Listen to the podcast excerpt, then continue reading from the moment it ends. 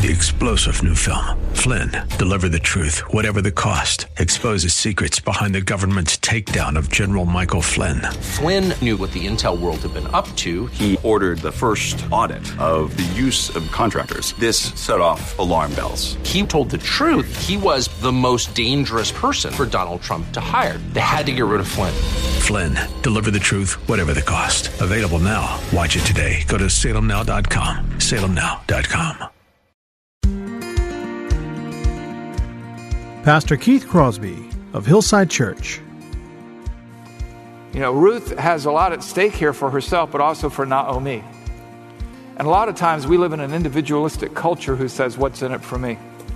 Sometimes it's about other people. So recognize that worship, which is what obedience is, everything we say, think, and do in light of the Word and the will of God, recognize that worship is embracing the role that God has ordained for you, not only for your sake, but for the sake of others. I can see the promised land, though there's pain within the plan. There is victory in the end. Your love is my battle cry, the answer for all my life. Every giant will fall, the mountains will move, every chain of the past you've broken into. All the fear of the lies, we're singing the truth that nothing is impossible with you.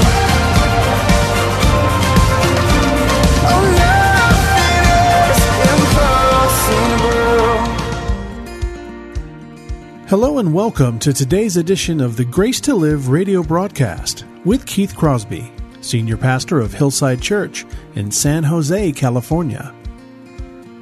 We are so delighted that you've chosen to spend time with us today on the broadcast. And as always, we would encourage you to follow along with us in your Bibles if you can.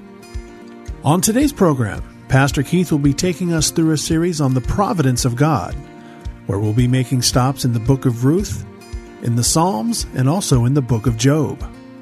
So if you have your Bibles, please turn with us today to the book of Ruth. Now here's Pastor Keith with today's study. Father, we thank you for this day. We thank you for this time. Lord, we look into your word, Father, today at Ruth, and we find that you are a God of providence, a God of care, Lord, a God of love, a God of redemption, a God of surprises, and a God of blessing. Help us, Lord, not to neglect you, because you never neglect us. And so help us look into your word and be changed, Father. Help me to be changed as I preach it today. We pray this in Jesus' name. Amen. Providence. It's not always that simple. That's the title of today's message. The series that we're in right now is Finding Hope in Hellish Times, God in Everyday Life, and we're looking at Ruth chapter 3. Now, last week we talked about providence. You know, God's providence and sovereignty truly makes sure that all things in this world and in our lives as believers work together for good. Even if, and particularly if, you're unaware that God is at work in your life. He always is.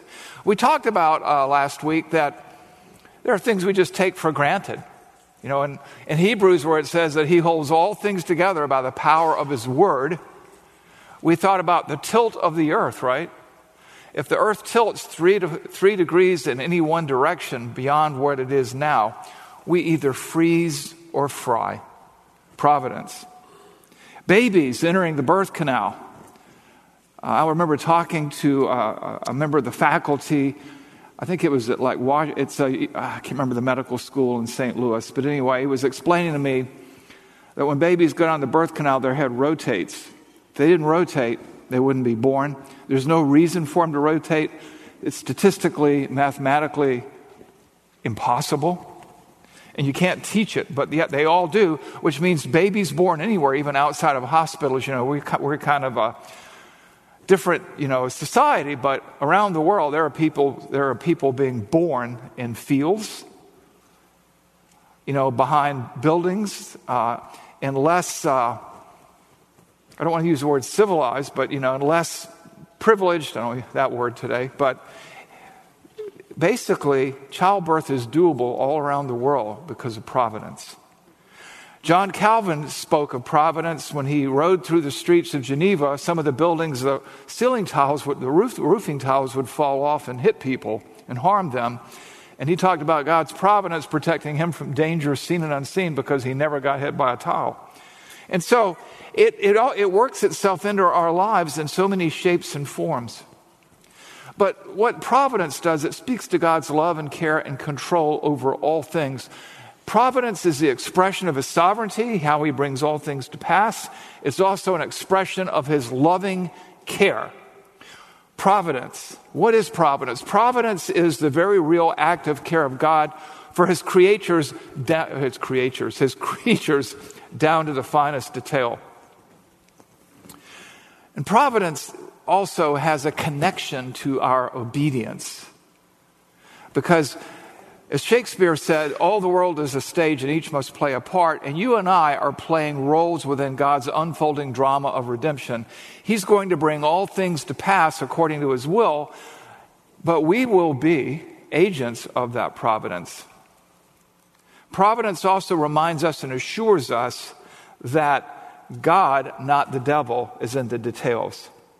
God is at work in the world and in our lives to will and to work his good pleasure, which means there's nothing left to chance, which brings us to providence and obedience, right? You see this in the book of Ruth, God causing all things to work together for good. Although Ruth and Naomi face tragedy, God takes that tragedy, that trial, and uses it for good in their lives and brings them back to Bethlehem to receive grace upon grace and blessing upon blessing. Providence is not like puppets. We're not puppets dangling from strings like marionettes. Providence is about people and how they serve God and how God cares for them. And so what we have here is that you and I, in the scheme of things, are here on purpose. God has raised us up for such a time as this. He has given us roles to play on our little corner of the stage, whether it's in the background or the foreground or center stage. And he has provided stage direction. You know, if you've ever been in a play, some of us have, I have, you know, you have your lines and then you have stage direction. And then you have the director. The director provides that there are often margin notes, and our margin notes, and they're not margin notes, they're more important than that, is the Word of God. And our director is the Spirit of God, convicting us and encouraging us as we wrestle through this world. And what we have to avoid is ad-libbing.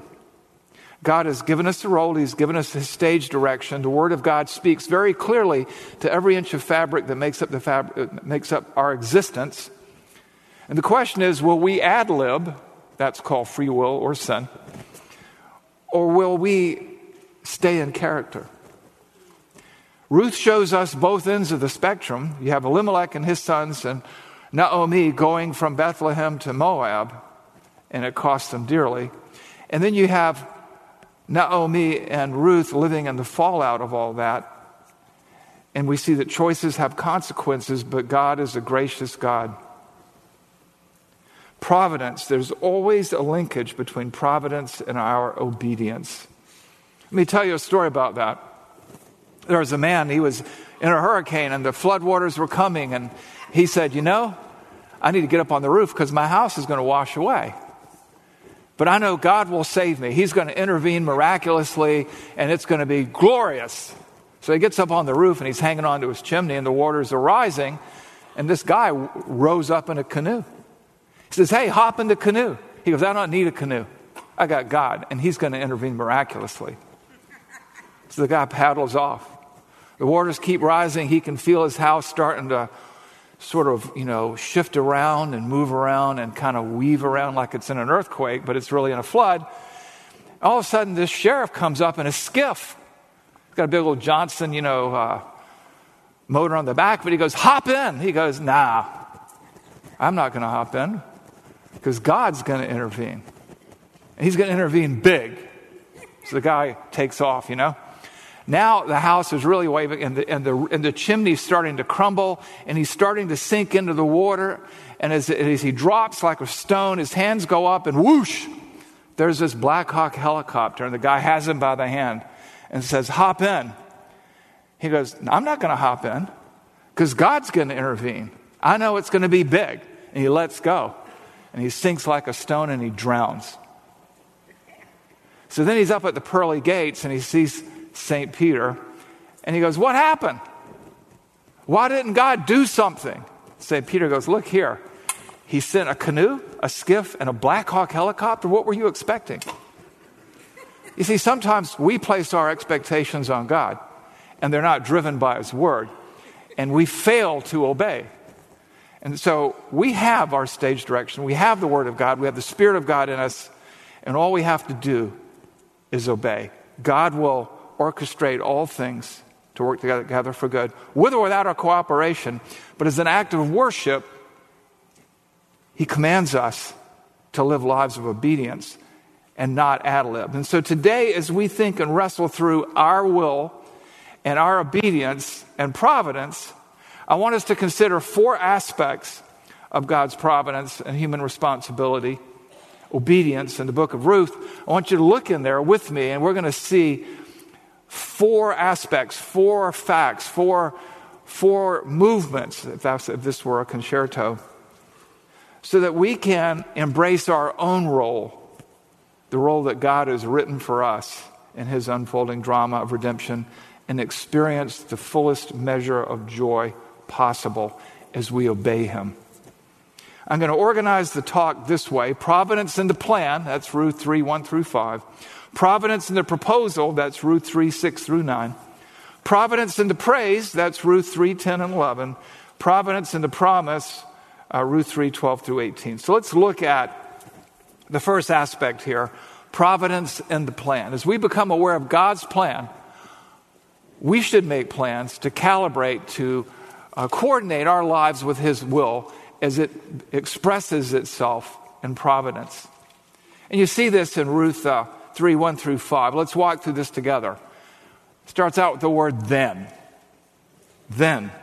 Small word, large significance. Why? Because then tells us something came before. It's like when you see therefore, when you see a therefore in the Word of God, you have to ask yourself, what is the therefore there for? Then after all these events, what events? Then after Ruth happened to stumble onto the field that just happened to be a field owned by a near redeemer, Boaz. Then after Ruth meets Boaz, then after his spectacular grace towards her, then after Naomi, the mother-in-law, perceives that God is at work, she conceives a plan to line up her life and Ruth's life with God's plan. What are the chances? And knowing Boaz's connection to them and knowing what God's word says about redeemers in Deuteronomy 25, Naomi conceives a plan to try to position Ruth in the center of God's will. And you'll see this develop throughout chapter 3. So verse 1, then, there's that word, Naomi, her mother-in-law, said to her, my daughter, should I not seek rest for you, that it may be well with you? Naomi, as her own attitude and perceptions change as she snaps out of this self-pity, this funk that she's living in, she looks at Ruth and sees all that Ruth is doing, and she seeks to gain rest for her because Ruth is working sun up to sundown, and the harvest is coming to an end, and you know, sooner or later, you just can't sustain this. And so she begins to sense that God is working with Boaz. She begins to see the kindnesses. It begins to click with her that God has not abandoned her. And she sees Ruth, and she sees God, and she seeks to harmonize Ruth's trajectory with what she perceives as God's trajectory. And then she thinks selflessly, given all that you've done for me, how can I help you? And she asks these, that's the first question she asked, right? Should I not seek rest for you, that it may be well with you? A state of rest. She begins by asking two rhetorical questions, and that was the first one.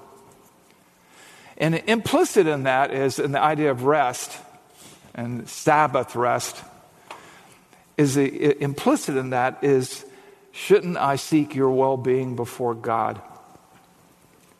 Shouldn't we make the most of the opportunity if Yahweh is involved in all this, since he is? And we watch this play out. Naomi understands at some level that she has a role to play. She embraces her role for Ruth's good and God's glory, according to the principles you find in Deuteronomy 25 about the kinsman redeemer. See, Naomi has been a God follower for a while. Ruth is a new convert, so she doesn't understand how all this works. And so she kind of takes control. And she kind of guides and shepherds her. That's why a new believer can never function by themselves. They need the church. They need discipleship. And so she begins with a series of rhetorical questions. The second rhetorical question is this: is not Boaz our relative with whose young women you were? See, he is at the winnowing. He is winnowing barley tonight at the threshing floor. Is not Boaz our relative? So she's trying to explain to her, there's a connection here, and he is our relative, and he is, as it turns out, a near redeemer. And we've talked a little bit about it before, and we'll talk more about it today. But I want you to look at all this. About Naomi, she's not acting rashly. A lot of times new believers or even mature believers try to take the law, you might say, into their own hands. Not her. She's not going to try to manipulate God. She's not going to try to do anything other than find herself and Ruth in the center of God's blessing. You're going to see her try to harmonize Ruth's path with God's actions and revealed will. You see, providence, God is going to achieve his will. He who declares the end from the beginning is going to have his good pleasure. But God, who doesn't need our worship or even need our obedience, wants it nonetheless. And he involves us in his redemptive plan. And we need to be careful not to get ahead of him, not to fall behind him. So watch her statements. She talks about, he is our kinsman redeemer, of course. He's a near relative. He's a relative. Strike while the iron is hot. You see that in verse 2. You begin to see her talk to Ruth. See, he is winnowing barley tonight at the threshing floor. Verse 3, wash, therefore, because of this, because he's our relative and because this is where you're going to find him. Wash, therefore, and anoint yourself and put on your cloak, your nice clothes, and go down to the threshing floor. Look at the next word. But do not make yourself known unto the man until he has finished eating and drinking. So let's get going here, but let's also show some restraint. Notice the caution that flavors and tempers Naomi's and therefore Ruth's boldness. She's saying, don't interfere with the routine. There is a cultural thing that goes on at the end of a barley harvest. Don't get ahead of God also. And then what? Verse 4, but when he lies down, observe the place where he lies, then go and uncover his feet and lie down, and he will tell you what to do. Verse 5, and she, Ruth, replied, all that you say I will do. And what's going on here is this. Naomi, she's got the script, she's got the Pentateuch, she's got the Torah to guide her. She understands, and all through Genesis and even in Deuteronomy, there's this idea of the kinsman redeemer, the relative who rescues you, who is like you, who redeems you when you are in over your head. It's a picture of Christ. And so she says, go do these things. But I want you to watch this. And when we look at this in the 21st century, we're like, go and uncover his feet. What's that all about? And now there's all kind of crazy theories, but we have the custom even today in the Middle East, and it really means uncover his feet. When he lies down, observe the place where he lies down, and lie down, and he will tell you what to do. So she's going to uncover his feet and lie down. Don't do anything. Just do what I tell you to do, and do what he tells you to do. And she replied, all that you say I will do. Ruth doesn't know the Jewish customs. She doesn't know the Torah. She doesn't know the Pentateuch. And so she's smart enough, she's wise enough, she's careful enough to say to somebody older than her who's given her instructions that may seem foreign to her, all that you say, I will do. Providence, obedience, restraint, caution is what we see here. Reverence for God and His providence. You know, we live in the 21st century where nobody looks to the older person for advice anymore. We just look to our peers, basically. It's kind of like the inmates running the asylum today. We see how that works in the culture. But what we have here is, all that you tell me, I will do. And He will tell you what to do. Providence will reveal itself through Boaz's actions. He's a near relative. He knows he's a redeemer. And she's going to make herself vulnerable. She's going to surrender herself to him for redemption. Providence. All that you say, I will do. So what do you do with this? I know you're saying, well, what's going to happen next? And maybe you've read ahead. I hope you have, but you'll have to wait for a moment. We have a little application here. What do you do with all this in the 21st century, in the here and now, in this culture? Well, a couple of things. Know that you have a role, and that role may be difficult. And God is not going to wave a magic wand. It's going to require your cooperation, your submission to His will, not your desires or appetites. And know that obedience is the operating system that makes your role go. So understand that you have a role to play, and that's where obedience comes in. 2, recognize that you have to embrace that role, not for your own sake only, but for the sake of others. Ruth has a lot at stake here for herself, but also for Naomi. And a lot of times we live in an individualistic culture who says, what's in it for me? Sometimes it's about other people. So recognize that worship, which is what obedience is, everything we say, think, and do in light of the word and the will of God, recognize that worship is embracing the role that God has ordained for you, not only for your sake, but for the sake of others. 3, realize that choices have consequences. And so choose wisely. Show restraint. Be careful. You have the Word of God. Use it. You have the people of God here all around you. Consult them. And I don't mean shop until you get somebody who's stupid enough to say yes to all your crazy ideas.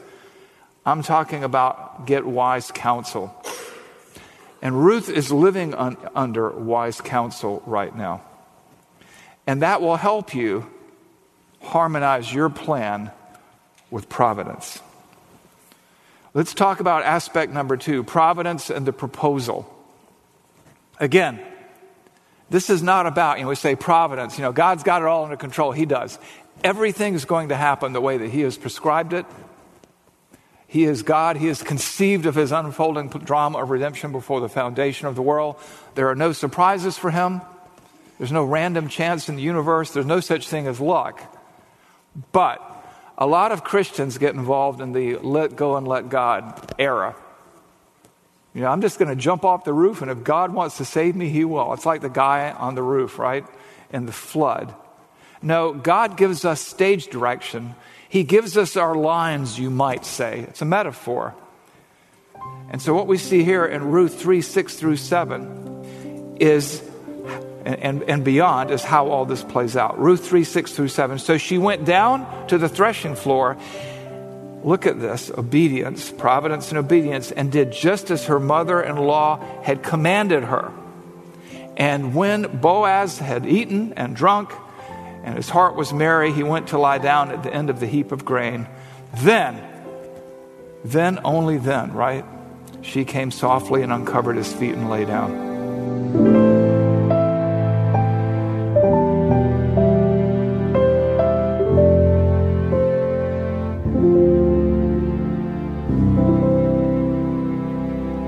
Pastor Keith Crosby on today's edition of Grace to Live. We are so blessed that you've chosen to spend time with us today studying God's Word. And if you'd like more information on Pastor Keith or Hillside Church, here's how you can connect with us. Our mailing address is 545 Hillsdale Avenue in San Jose, California, 95136.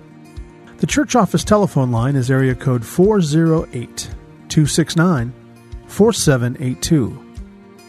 And you can connect with us on our website, which is gracetoliveradio.org.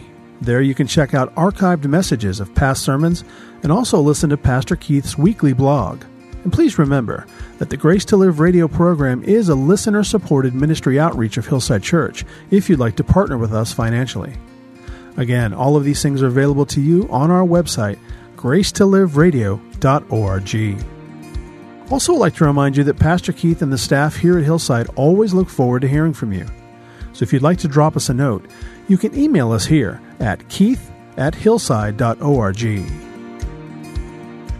Well, we hope that you'll join us again next time for Grace to Live. But until then, I'm your host, Kevin Reeves, and on behalf of Pastor Keith and everyone here at Hillside Church, it is our prayer that the Lord will richly bless you.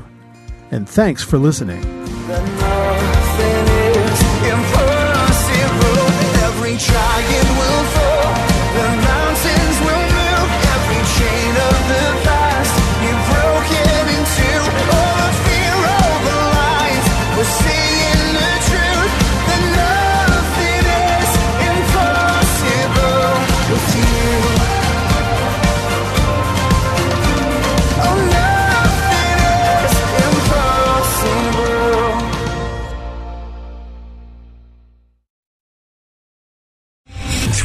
General Michael J. Flynn, head of the Pentagon Intelligence Agency, knew all the government's dirty secrets. He was one of the most respected generals in the military. Flynn knew what the intel world had been up to. He understood its funding. He ordered the first audit of the use of contractors. This set off alarm bells.